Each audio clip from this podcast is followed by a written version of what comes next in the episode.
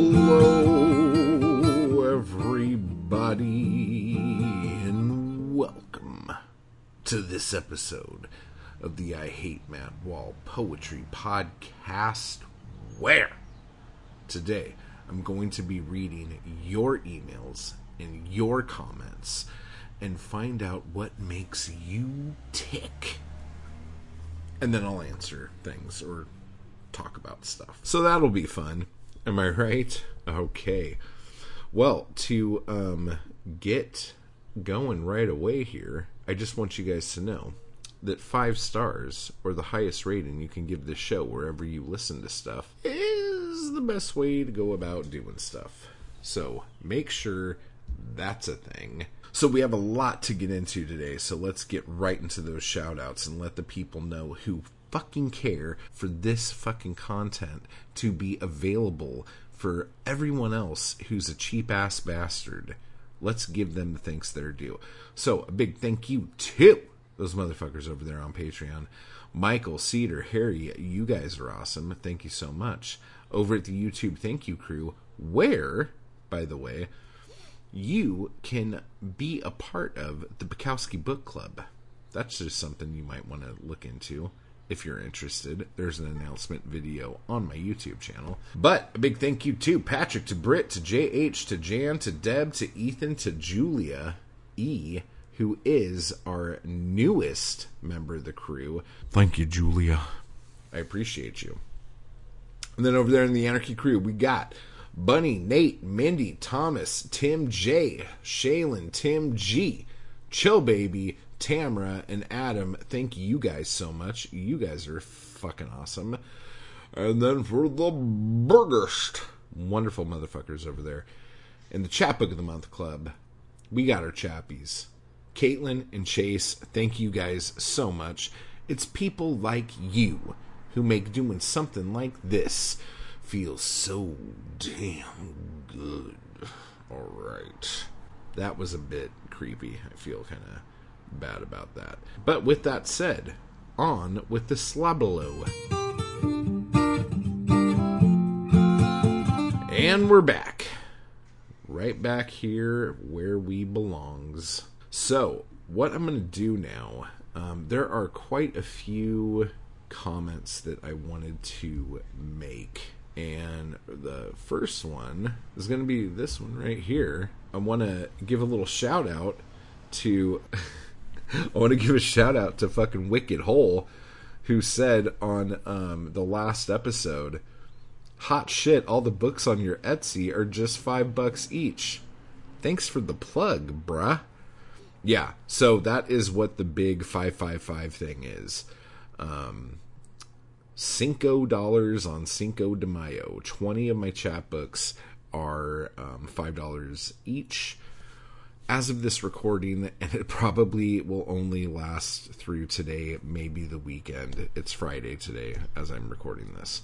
So by the time you hear this, um, there probably will not be a sale anymore, and you'll have to pay full price. But that's what you fucking get for not taking heed when I fucking give you information on that episode of um, falling out of love with poetry.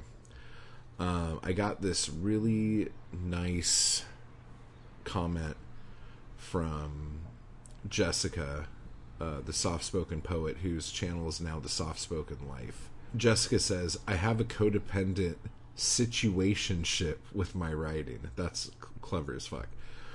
Um, you covered more here in three minutes than three years of therapy. Golden advice. Matt is a gem, y'all. That is so fucking sweet, and um, I just appreciate you so much. Thank you for that. I would like to hear more about a codependent situationship with writing.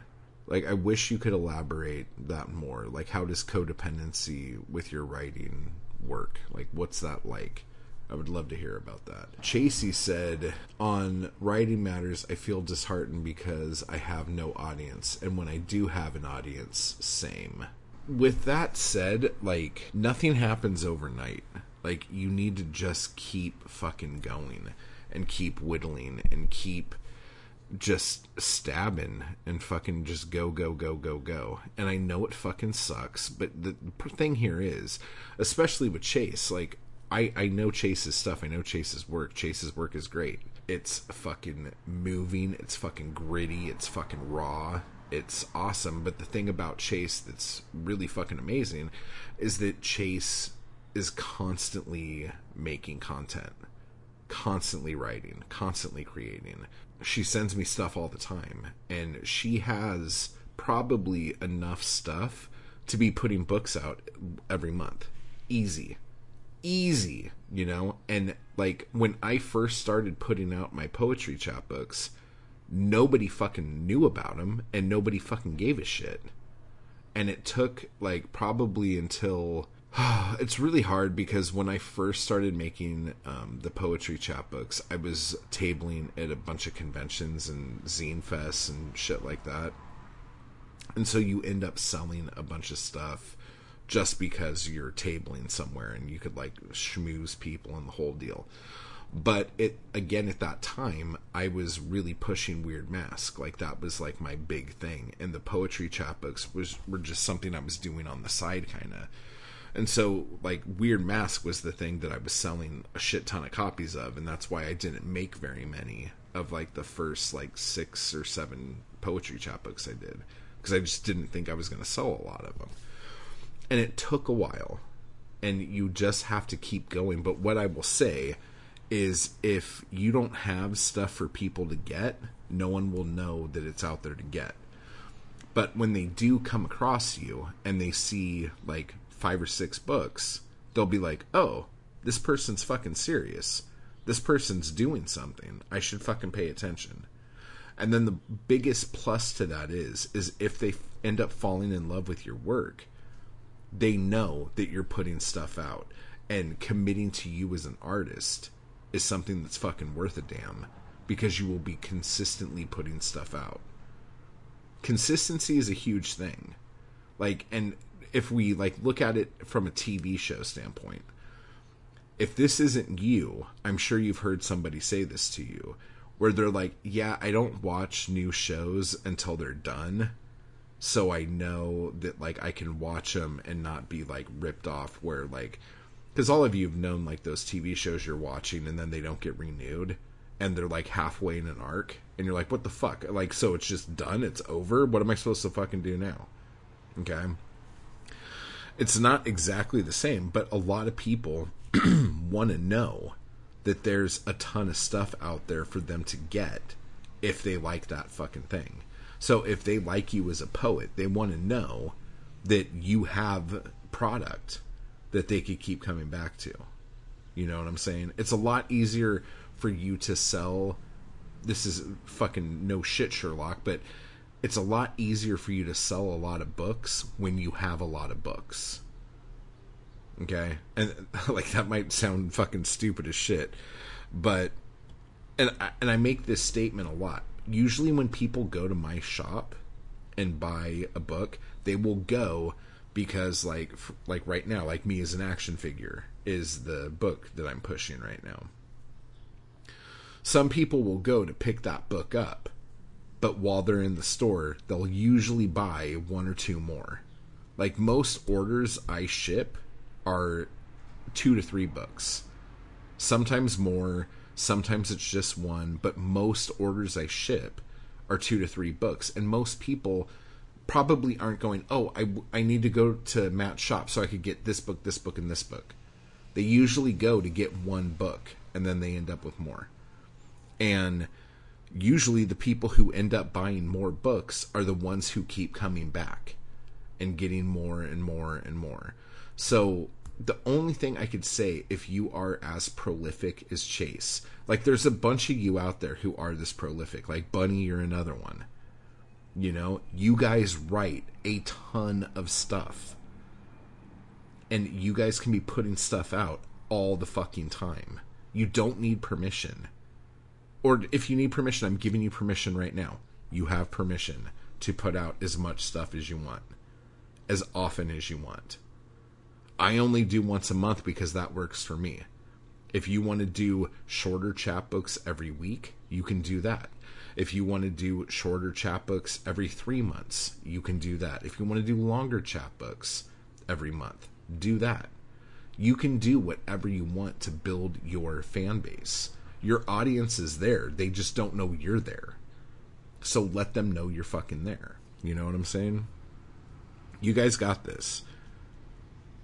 Oh, and then there's like Chill Baby, who might not write as much as everybody else, but the stuff Chill Baby writes is long.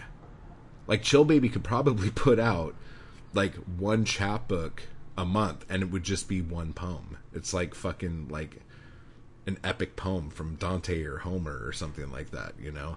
And it's good fucking shit. Like we're all different. We all do different shit.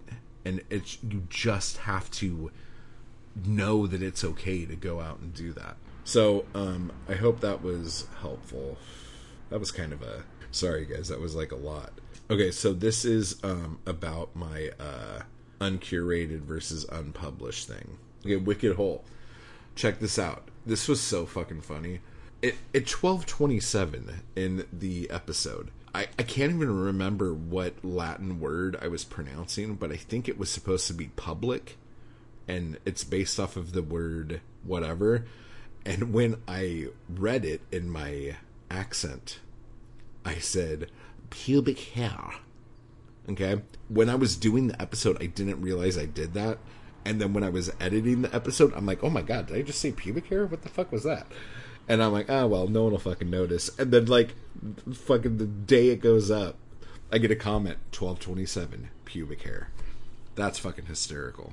So, good job on catching that one. In that episode, I asked you guys, like, are you afraid to like post your poems on your social media for fear that you won't be able to get that stuff published? And I said, like, let me know what you think about that stuff, and we'll talk about it.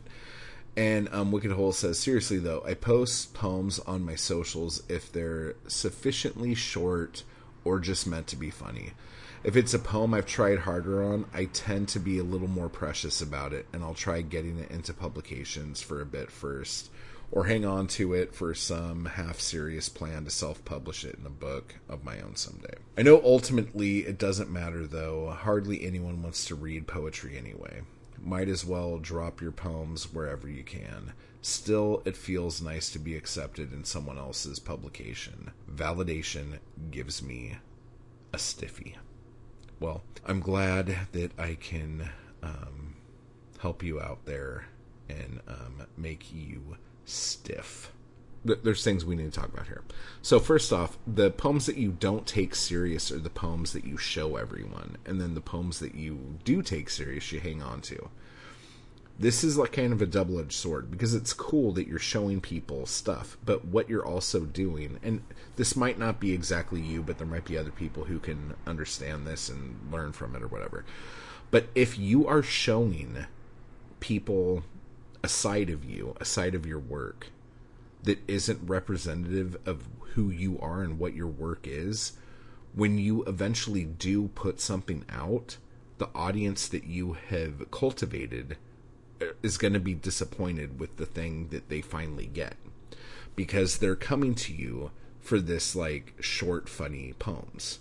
And then if you give them something big and serious they're going to be like what the fuck is this? I've been following this dude for fucking whatever and this is what i'm getting. So it could be something that kind of hurts you more than helps you.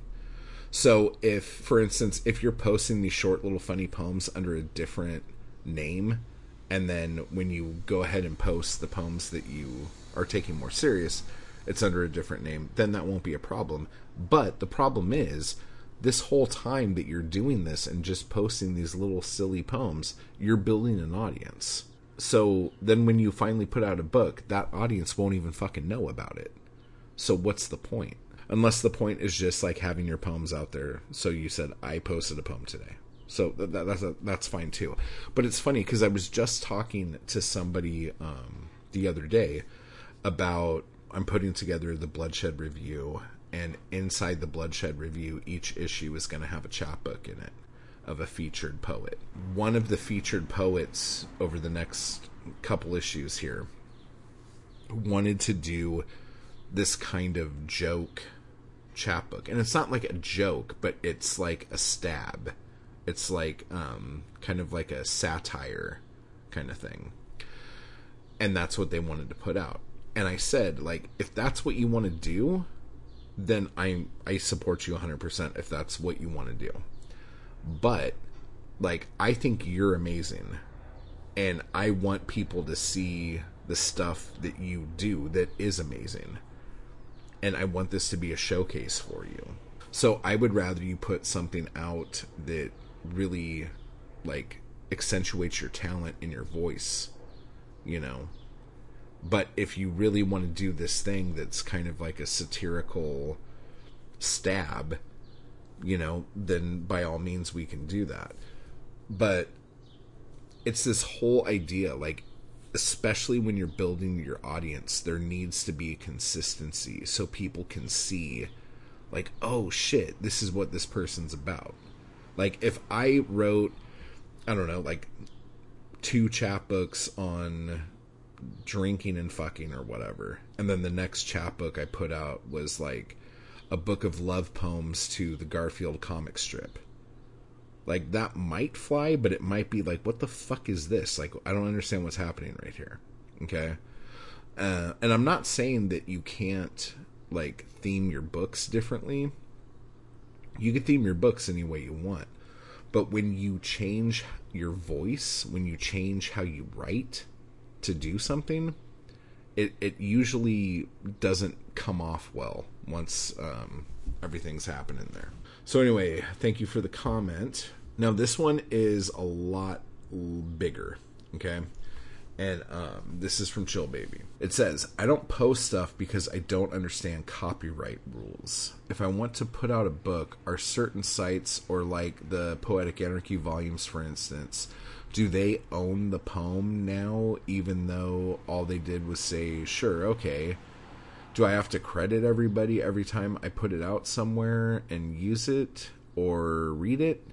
Can people make trouble for me because I posted a poem on a site, for instance, and then used it later in a book or an anthology? I just don't get it, and I'm trying to avoid obstacles as lots of people enjoy being a-holes and shutting down other people's endeavors. There's a lot more here, and we might talk about it too. A couple things right off the bat. As far as I have been aware of everything, like through working with all the different kinds of art that I've worked in poetry seems to me and i might be wrong about this but for me in my experiences poetry has been the least strict on all this stuff.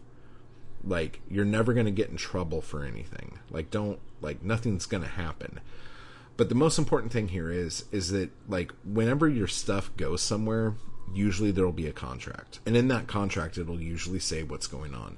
But usually what it is is that person is like borrowing your poem to put in this publication. The poem is always going to be yours unless you actually sign something that says you're signing the rights of this poem to this person in perpetuity. Like that's always how that would work. It's usually a thing where they're just taking it for this publication. Now, the thing you said in here that was pretty interesting, you said, um, Do I have to credit everybody every time I put it out somewhere? This is like something that happens, and like you should be crediting it for your own clout. Okay, so for instance, usually on the, it's usually in the back of the book, like in the acknowledgments, or it's on the copyright page, where it'll say, where some of these poems have been published before. And then you list and you thank the people for publishing those poems. You know, it's like a thank you. So, oh, here's a good example. In um, The Days Run Away Like Wild Horses Over the Hills by Charles Bukowski, which we are reading in May this month for um, the Bukowski Book Club, on this, it says, Grateful acknowledgement to the editors of the following magazines where some of these poems first appeared. Ant, Avalanche, Caterpillar, Compass Review, Choice, Coastlines, Coffin, Dare, Dust, Earth, Epos, Evergreen Review, Evidence, Gallows, Grist, Harlequin, Hearse, Huron Poetry Review, um, Iconolatre, whatever, Intrepid, um, um, Literary Art Press, Merlin's Magic, The New Lantern Club Review, Nomad, Northwest Review, Notes from Underground, Olé, Outcry, The Outsider, Oise, Prism International, Quagga, Quicksilver, Quixote, Renaissance, Stasis, I can't even read that word, Samachoi, um, Semenia, Showcase, Something, Southern Poetry Review, Stony Brook, Targets, Vagabond, Wild Dog, and the Wormwood Review. And then it says some of these poems were also collected in the following chapbooks Flower Fist and Bestial Wail by E.V. Griffith, editor publisher Hearse Chapbooks. Poems and Drawings, Will Tullos and Evelyn Thorne, editors at Epos. Longshot Poems for Bro- Broke Players, Carl Larsen, editor publisher, Seven Poets Press. Run with the Hunted, R.R. Cuscaden, editor and publisher, Midwest Poetry Chapbooks. Cold Dogs in the Courtyard, J. Nash, editor publisher, Literary Times, a Bukowski sampler, Morris Edelson, publisher, Quixote Press. So that is a very good way and um, I don't know, like a lovely way to show people that you appreciate what they've done for you and also show readers of your book that holy shit this person's got fucking clout and hopefully the people you thank in your acknowledgments have names that are easy to say and have magazines that's names aren't so like hard to say that I can't say it in a fucking goddamn podcast episode. I f- seriously feel like I'm gonna have a stroke right now. I'm all dizzy. Whew, that was a lot of words that I couldn't say. Okay. So the other thing I'm gonna say about this is that Amazon is a stickler if you are in KDP Select. Okay. So if you put a book up on Amazon and it's not in KDP Select, your stuff could be everywhere. If you have a book up on Amazon and you have some poems that are in KDP Select, or like you have a chapbook of poems on KDP Select, and then you post those poems on Instagram or on your website or anything like that, Amazon could um, like give you a strike or take your book down or tell you, "Hey, get this poem off um, the internet, or else we're gonna take your book down." Now, I don't know if it's because poems are so short, but I have not had this problem with poetry. I have had this problem with short stories and with um, like chapters out of my novels where Amazon's like, hey, we found online that um, this work is published somewhere, so fix that, or else we're going to take your book down. But the poetry, I don't know if it's just because it's so short, but a lot of the poems that are in End of Everything are online at places. Like that book has not been like there hasn't been any strikes or anything. Now watch, now that I've said it, people are going to report it. And Then I'm going to fucking have that. I think that's pretty much okay, but it is something to think about. So, and in case you don't know what the difference between KDP and KDP Select is, when you're putting your book up on Amazon, you do it through Kindle Direct Publishing, okay? And that's fine and everything's good. If you click to enroll your book into Select, what that does is it gives you the opportunity to use things like 5 days free every 90 days or countdown deals or putting your book in Kindle Unlimited so you get like page reads for your book for those people who have subscriptions to KU. So it's just a different thing. And if you are in Select, the thing is, Amazon's telling people that this is the only place you could find this book. This is why it's important for you to like join Kindle Unlimited and all this other shit. So then if your book if parts of your book end up on other places, it makes Amazon a liar. And Amazon doesn't like to be a liar publicly, although you would think they don't fucking care, right? But like I don't think anyone will ever come at you for anything. Just know that when you give stuff out, and like JH had a really good comment here. And he said, whenever you write or make a creative work, you own it. And your rights to your own work don't disappear that easily. When you give your poems to a publisher, magazine, or website, what you're actually giving them is more or less a limited right to publish them. You're not giving anyone your actual work unless you have signed a contract that specifically says that you relinquish all your rights indefinitely. That's never something that happens by default. Websites won't be able to give you trouble for republishing poems somewhere else, and you don't have to credit them. And you don't have to, but it is nice to do so. Publishers can't claim that they own your poems, and they can't simply do whatever they want with your work outside of the scope of your agreement. It's always a good idea to be clear and specific when talking with publishers so that everyone knows what's going to happen, which in turn defines what cannot legally happen. Yeah, so that comment by JH is like perfect. So good on you there, dude. And then uh, Chill Baby also said, also, how different does a poem have to be legally to be considered a different poem? If I edit it and change the title, can I publish it as a different poem? Who are these people policing this shit, anyways? okay, okay.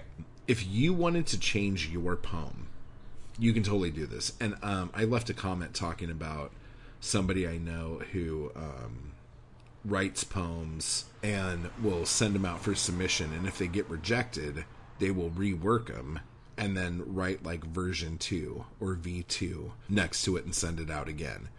And they do this over and over and over again. Like I've gotten poems from this dude that were like version 6, version 9. It's completely fine to do that like that.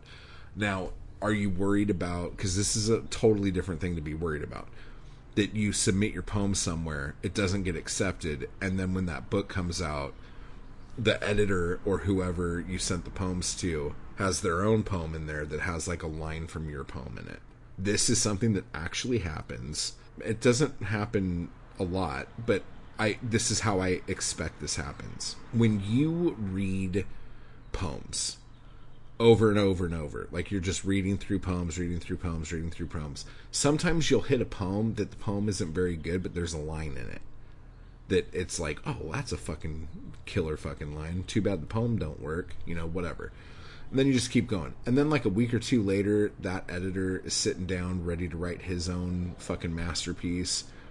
And he starts writing, and then all of a sudden, like something will click in his head, and he'll go, "Oh, dude, this. Oh, here's a line."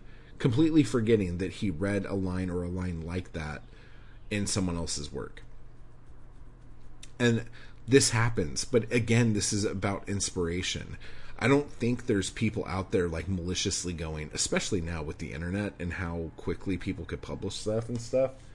I don't think there's anyone going, oh, like, oh, this is a great line. I'm going to steal it and put it in my poem but there will be times when things you have written will end up in other people's stuff or things that sound very similar to it. Good, like, th- there's a lot of like poetry things like this where people will notice lines or words from their influences or whatever, but there's also a lot of music stuff like this. For instance, if you like Neil Young or the Rolling Stones, here's a good example. So, um, the Rolling Stones had one of the most popular songs ever in the history of the world, um, "Satisfaction," and it goes. You guys have all heard it, right? Well, a couple years later, Neil Young comes out with a song called "Mr. Soul," and it goes.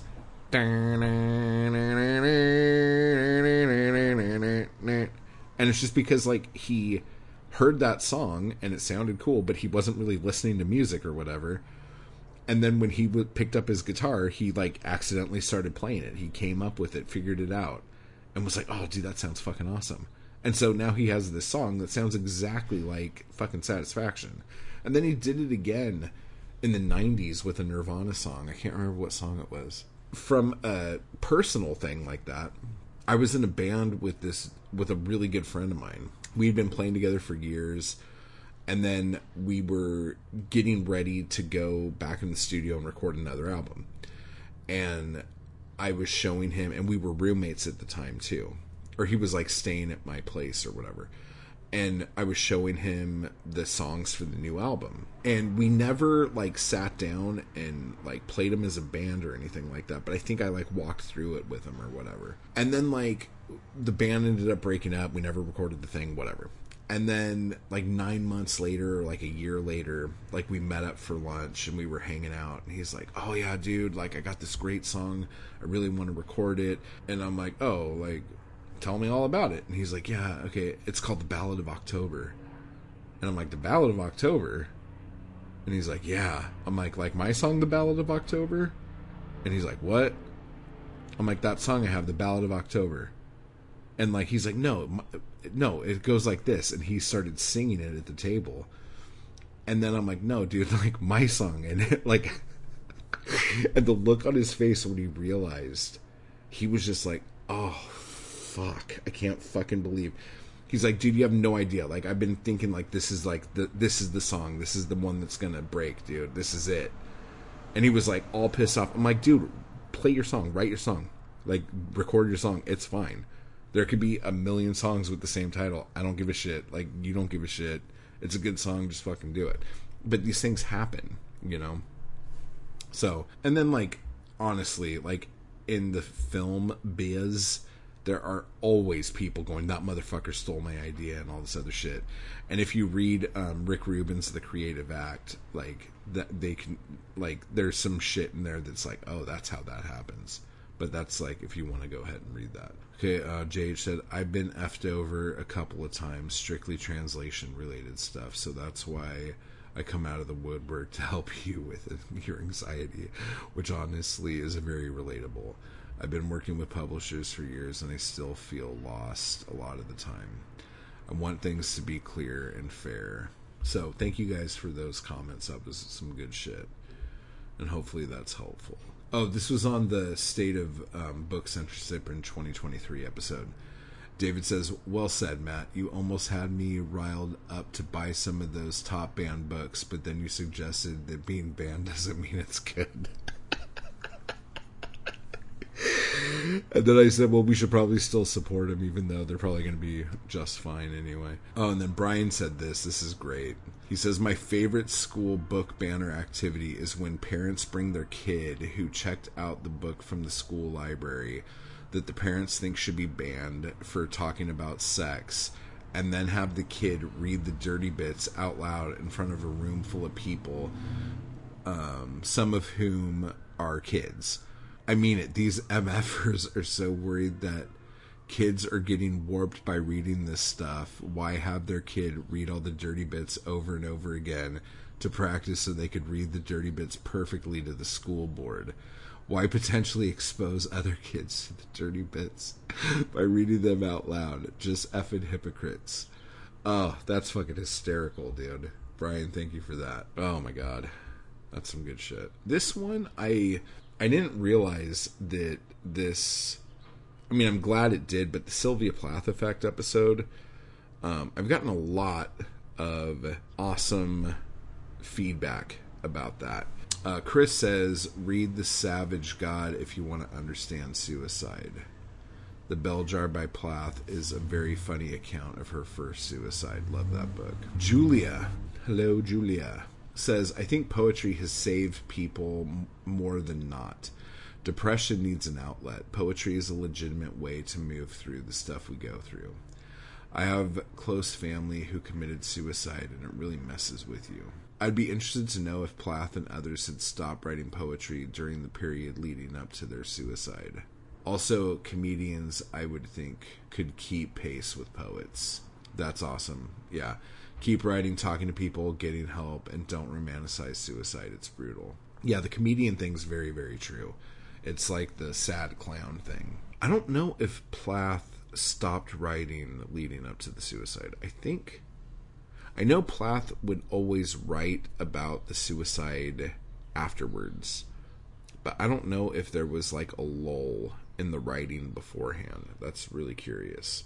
And then Wicked Hole says the best deterrent for suicide I may have, I may have ever heard of was from a friend who committed suicide last year. If you take your own life, you will piss and shit your pants, and everyone will point and laugh at you. That obviously wasn't strong enough deterrent for him, but it may be useful wisdom for others.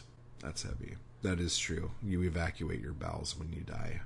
So if you want everyone to find a bunch of piss and shit. then there you go. And then this is from Shannon.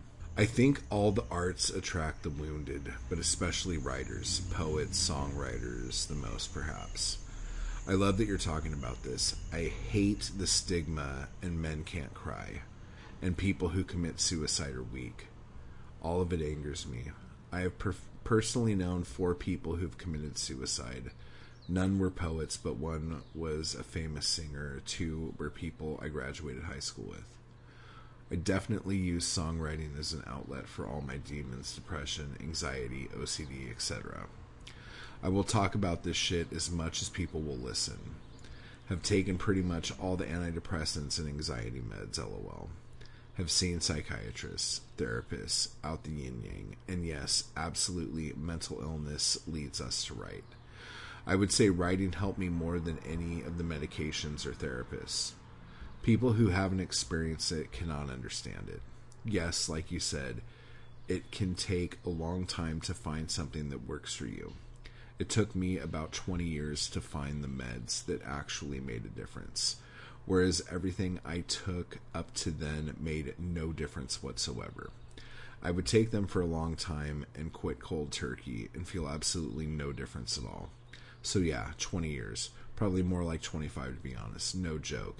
And oh, Matt, yes, I have been in a facility for four days, and there was young, there was a young, gorgeous girl who had slit her throat, big scar, and a guy who shot himself in the belly. You definitely see how bad it can be, man. Totally. Shannon, thank you so much for sharing all that. But yeah, stigma behind all this shit's dumb, dude. Like, dudes can cry. Like, it, it's not a big thing.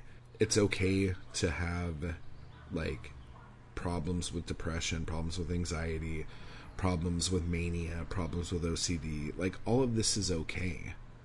You know? And like the only thing that I would say is weak about depression is not figuring out a way to fix it. Not that you're going to ever get fixed necessarily, but just to deal with it and keeping it a secret. I think that's like the most weak part of mental illness when people are afraid to talk about it. You know, it takes guts to say that you fucking, you know, have fucking problems. And Tim G, thank you for what you said there, man, too. There were a couple emails I wanted to get to. Let me see if I could get to them real quick. Now we're going to get into some kind of heavier um, shit here. This has to do, again, with the book banning episode. This is an email from Bruce. So, Bruce, thank you for writing in. And this is the email. I've been listening to you for quite a while now and want to say that I tend to love and agree with most of your views. But I think that it isn't right for you to assume what would be good for the gay movement of the 1960s. As a gay man, I don't even think I could say what would be best for them. You weren't there you don't know, and you're not gay, stay in your lane. So that is very um, right at you there. And that's fine. And Bruce, thank you for sending that. I appreciate you. And the thing that kind of cracks me up here a little bit is that as soon as I posted that episode, when I was editing the episode, I was like, you know what? I didn't really make myself as clear as I wanted to on this point. I'm like, I'm sure it'll be fine. I'm sure it'll be fine. I post the episode and I got this email like within the first day that the episode was up. So I pissed somebody off and I'm sorry for doing that. Um, let me explain my points. And I think my point was very clear um, for the most part, where if you don't understand the history of something, like you're doomed to repeat that history. Okay? So, in case you didn't listen to that episode and you don't really know what I'm talking about, in the episode, I was talking about the Stonewall riots that happened in 1969. Basically, it was the there was a a series of riots that happened after a police raid of a gay bar. Horribly wrong, but at the same time, it was wrong for the raid to even fucking take place in the first place. And then after this happened, Ginsberg said that, um, how did he say it? Like, we will no longer be in the shadows or something of that nature. And he denounced the gay literature and gay art that came out prior to Stonewall because a lot of that was the scared, um, closeted. Um, he always used the FAG word when he was talking like this, which kind of cracks me up, you know, but whatever. So, anyway, a lot of times, I mean, not now, I don't think anyone ever says it now, but like back in the 80s and stuff, like when people were talking about gay culture and gay art and stuff of that nature, um, especially coming from gay artists of any kind, they would always say, "Oh well, you know, like pre Stonewall, da da da da da da da da, or post Stonewall, blah blah blah blah blah." Okay, it was like the the end of a chapter. It was like the beginning of a new world. Okay, and if you haven't read the book Pulp Friction by shit, what's his name? Is it Mike Bronson or something like that? Pulp Friction. It's basically um, a book about pre Stonewall gay literature and how most people don't even fucking know it exists and it's impossible to find for the most part. There are some websites out there that have collected a lot of it and made like PDFs for people to like read because like you really can't find these books anywhere. But pre Stonewall, how gay literature had to be told was like this gay guy is obviously a degenerate and a horrible human being, and he will die at the end of the book for being gay. Okay? And the lesbian fiction was the exact same way. And Ann Bannon, who's probably one of the most famous of that era lesbian writer, um, was really heartbroken when like the publishers were changing her endings to her books you know? And i think since then um, since the 80s she went back and re-released the books with the endings that she wanted to have in the books but that's a whole other thing but like just like william s burroughs had the obscenity trials for naked lunch howl got in a bunch of trouble with obscenity and all this other shit like all of these things happened. My argument was was if you cover up the ugly, if you cover up all the ugliness of what happened before, people don't know about it. And the biggest thing of this for me is because I grew up in a very progressive area for the most part. I had a lot of gay friends growing up, and I saw my gay friends get hurt, get jumped, get beat up. I would see them in the hospital, like on like life support from getting fucking jumped coming out of a gay bar and fucking shit kicked out of them. You know what I'm saying? And a lot of the reason why this came up was because my kid and my kid's generation they have it very easy not now but like I would say 2016, 2017, they didn't see the kind of the hard choices gay people had to make in order to be gay. Like whether it be like where you find people to hook up with, where you like date, where you meet. Um, if you're afraid to hold hands in public for fear that someone's gonna fucking beat the shit out of you. You know? Like all of these little things, like my kids' generation does not understand. And now the fight my kids' generation has is like we can hold hands, we can do whatever we want in public, and that's fine. But now there's like laws trying to be made and all this other shit. It's like a different kind of oppression. I remember talking to a really good friend of mine about it, and he got really upset because he saw how like free and open my kid and all of her friends are like with their sexuality and everything and he was like there's a part of me that is so happy that they have it this good and that the only way they had it this good was all the shit we had to go through but it kind of like makes me mad that like they don't even understand that we went through that shit. They have like no fucking clue. And you could say, like, yeah, it was really hard and people got beat up. And they're like, oh, okay, yeah, I guess. Like, whatever. You know? But unless they fucking know, like, they're not going to fucking know. And so, this whole idea of like burying like bad stuff that's happened because it makes us feel uncomfortable is fucking bullshit. Like, we need to know what fucking horrible things happen so we could look at our kids now and go, God damn, I'm so glad they don't have to fucking go through that. Now, again, the laws that have been passed over the last six months have made it really fucking difficult for me to fucking say that with a fucking straight face, but like, it is a different beast now. It's a different villain to fight. So I get that. But that's where I was coming from with what I said. And um, if that offended you, I fucking apologize up and down.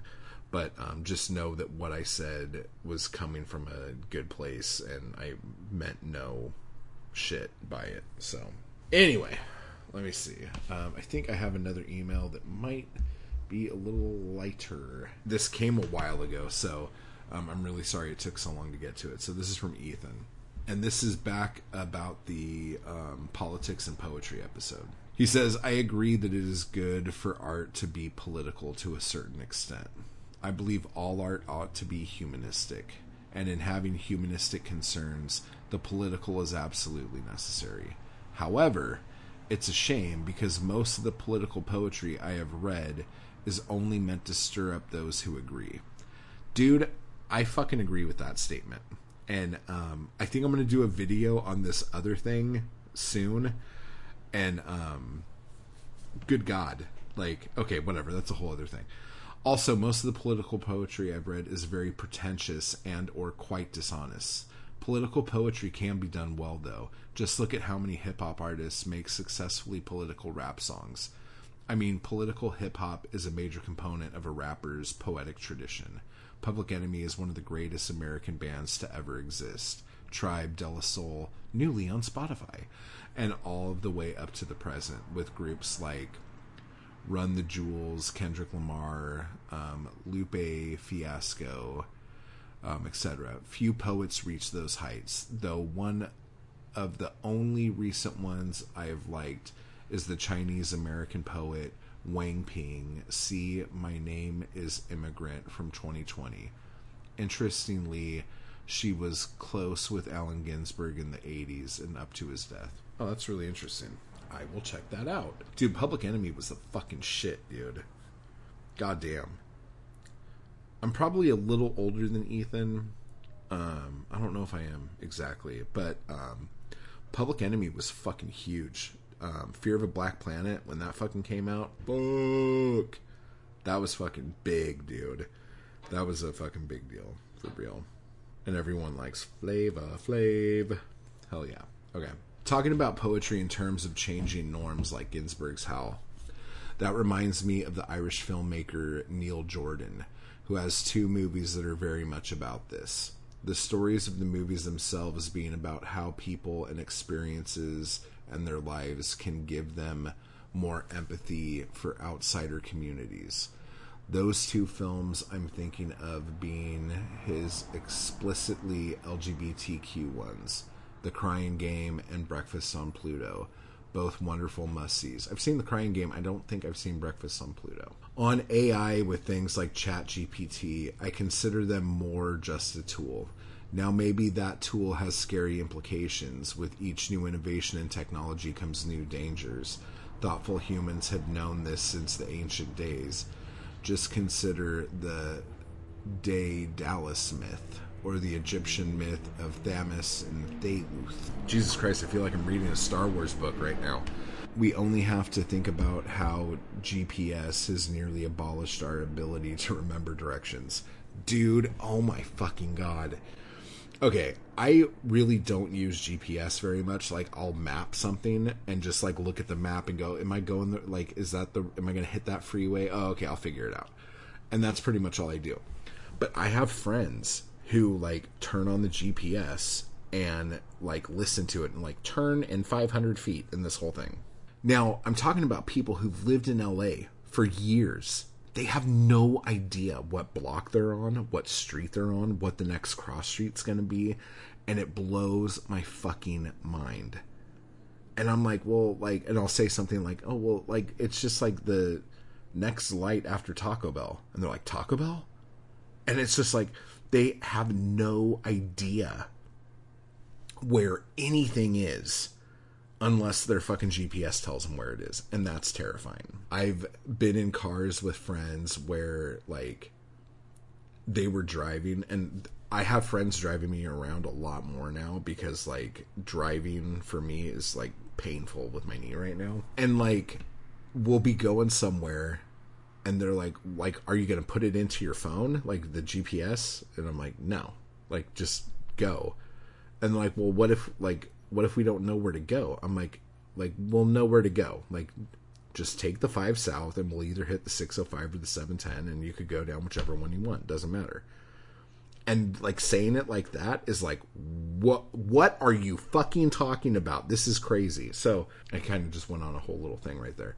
But um yeah, and honestly, since I've done the AI episode, there's been some big advancement and news about shit going on with it that is making it even scarier.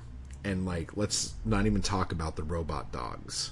Like, if you know about the robot dogs, like that's a whole other fucking thing we need to fucking worry about. And then he continues, um, I've used ChatGPT a bit. It's not scary to me yet. Just a learning AI built on a language model. I've done quite a bit of poetry work with it too, and I have found it that it creates nothing impressive. You would think it would do well with formal poetry, but I have found it's nearly impossible to write formal poetry beyond ABAB rhyming quatrains. That makes sense. It does not do well with perfect rhyme, except for one or two syllable words in that Dr. Seuss sort of way, or consonant slant rhyme but it does do assonant slant rhyme well. It's even worse at meter. It can kind of do iambic meter, but ask it for anything else and it almost always fails. However, the kind of poetry I have found ChatGPT to be best at is the typical disjointed, non sequitur, complex, free verse poetry common around contemporary academic poets and other prestigious literary types considered cool in those circles the kind you will get tons of when you open pages of Poetry magazine. Oh, it does a very good job writing the kind of poetry people like Ocean Vuong write. uh, not well, of course, but it does well within that genre. Oh my god, that's so awesome. I guess my question would be the poetry that it writes like that, does it have feeling? Like, that's the most important thing to me. Like, you could write formal poetry, you can write free verse, you can do whatever. If it has feeling, that's what matters. And you could tell. When AI poetry starts having feeling, we're we're all fucked. Like that's when everyone has to like really be scared. And um, apparently, if you have made a name for yourself doing ABAB rhyming quatrains, people are quick to seek new gods to worship or hate. Also, narcissist is overused to death at this point. No, you are not a narcissist. Neither are a large number of, maybe even most of the artists people call narcissists. Dude, Ethan, thank you so much for that amazing email. Well thought out, well written. I appreciate you so much, man. All right, so this episode is long as fuck. With the butt plugs here, I will just say um, Bukowski Book Club I'll have a link to the announcement video down below if you're interested in that. Um, take a look at it. Um, this month we are reading The Days Run Away Like Wild Horses Over the Hills. Um, and I don't know if I'm going to keep it going, but it's Friday and I'll talk about it. 555. Cinco de Mayo for Cinco dollars. 20 of my chapbooks are on sale at my Etsy shop right now for 5 bucks a pop. Okay? So there will be a link down below for that to run over there, check it out. I want to thank everyone who sent in comments and who sent in emails. I appreciate you. If I missed your email and you're like, why haven't you read my email? If you could drop me another line letting me know that you had an email that I didn't read, that would be awesome. It would be really easy for me to hit it up. Sometimes it gets kind of clouded with um, the emails that come in. So, with all that said, everybody, thank you so much. I appreciate you all. Join the Anarchy crew, type hard, and I will talk to you all later. I just want to give a quick thanks to those people who make these videos possible. Anarchy Crew and my followers on Patreon. I appreciate the hell out of you guys and thank you so much for keeping me going to keep this content possible. You guys are awesome. And if you'd like to join the crew or the Anarchy Crew, just hit the join button beneath this video. And if you'd like to become a member of my Patreon, you can run over to the link down below to do that as well. Thank you.